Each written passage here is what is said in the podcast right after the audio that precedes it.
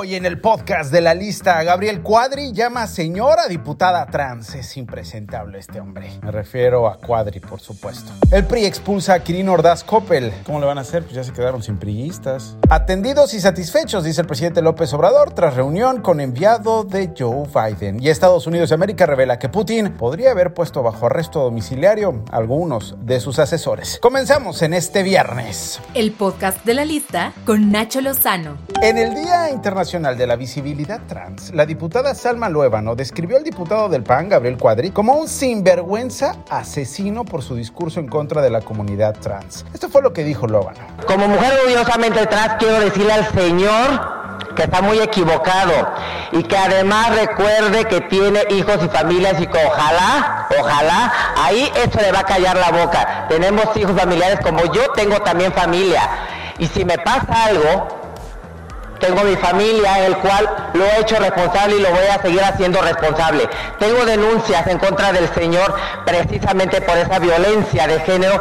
Y Cuadri le contestó terrible. Dos cosas rápido. Hago notar que el señor Luébano me está amenazando dentro del Pleno y que no da ningún argumento al tema que estamos tratando, solamente insulta y descalifica. Luego de sus declaraciones, legisladoras de todas las bancadas tomaron el pleno de la Cámara de Diputados y se llamó un receso de 15 minutos para luego retomar la sesión. ¿Quién para a Cuadri? El odio que este hombre siembra es impresentable. ¿Esa es la oposición, PAN? ¿Esa es la oposición que ustedes quieren ser? La que reparte fobias y siembra odios? La Comisión de Justicia Partidaria del PRI, por cierto, ya hizo oficial la expulsión de Quirino Ordaz Coppel, ese que volvió embajador de México en España, el presidente Andrés Manuel López Obrador. El tricolor expuso que Ordaz no acató la resolución del Consejo Político Nacional. Ay, por favor, pues ¿quién acata una resolución de ese consejo? Es más, ¿quién acata algo que propone el PRI? Es más, ¿a poco el PRI tiene priistas? Marcelo Ebrard, el secretario de Relaciones Exteriores, informó que se difundirán los protocolos y recomendaciones del buen mexicano en Qatar bueno, no lo dijo así, pero prácticamente lo explicó de esta manera. Hay que tener claro qué se puede y qué no se puede hacer en este país, porque hay muchas reglas que debemos observar, que debemos eh, tener presentes.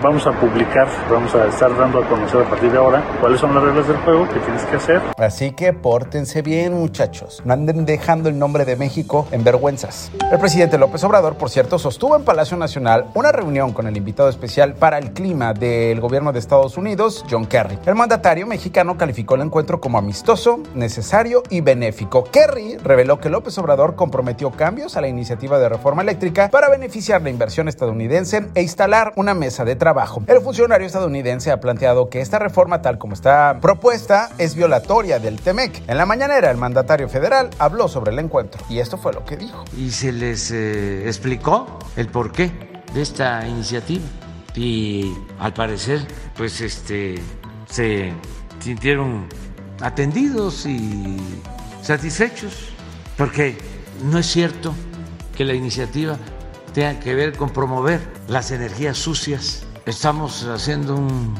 gran esfuerzo porque ya no vamos a crear ninguna planta que se porque produzca energía con carbón. La Suprema Corte va a revisar el amparo interpuesto por el ex encargado de despacho de la Procuraduría General de la República, Alberto Elías Beltrán, en el sexenio de Peña Nieto, quien demanda tener acceso a la carpeta de investigación que se abrió en su contra. La investigación del exfuncionario comenzó el año pasado cuando la Unidad de Inteligencia Financiera, por si no se acuerda, detectó movimientos inusuales en la situación financiera de Elías Beltrán, su esposa Marcela Kuchle y su cuñado Osvaldo Kuchle. Roberto N., uno de los cuatro colaboradores de Cuauhtémoc Gutiérrez de la Torre, ex líder del PRI en la Ciudad de México, señalado de crear una red de prostitución, fue detenido en Mineral de la Reforma Hidalgo por los delitos de trata de personas. Elementos de la Fiscalía de Oaxaca y Veracruz detuvieron en Amozoc, Puebla, a Gustavo Abigail N., hijo del ex diputado de Oaxaca, Gustavo N., el gato, preso desde el año pasado en Veracruz. ¿Por qué lo detuvieron? Bueno, detuvieron al Pino por el asesinato del periodista Julio Valdivia, ocurrido en septiembre de hace dos años. Alain Delon, de 86, protagonista de filmes como A Pleno Sol, pidió a su hijo Anthony ayudarlo a someterse a la eutanasia. El francés tuvo un accidente cerebrovascular en 2019. En una entrevista reveló que la eutanasia es lo más lógico y natural a partir de cierta edad y momento. Joe Biden dijo que su homólogo ruso, Vladimir Putin, parece estar aislado en su país y podría haber despedido o puesto bajo arresto domiciliario a algunos de sus asesores. Además, el gobierno estadounidense anunció nuevas sanciones contra Rusia, apuntando esta vez al sector tecnológico, incluyendo a la sociedad anónima Micron, el mayor fabricante ruso de semiconductores. Y antes de irnos, el pilón. El pilón de la lista. Y es que en redes sociales se viralizó Uriel Said Hernández, quien canta desde los 5 años. Él interpreta todos los días diferentes canciones en en microbuses, en camiones ahí en Puebla para juntar dinero y que creen pagarse sus estudios especializados en canto. Disfrútelo.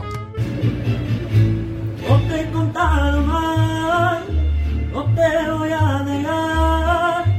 Si nos besamos, nos entregamos, pero hasta ahí nomás. Gracias, Uriel, por tu arte.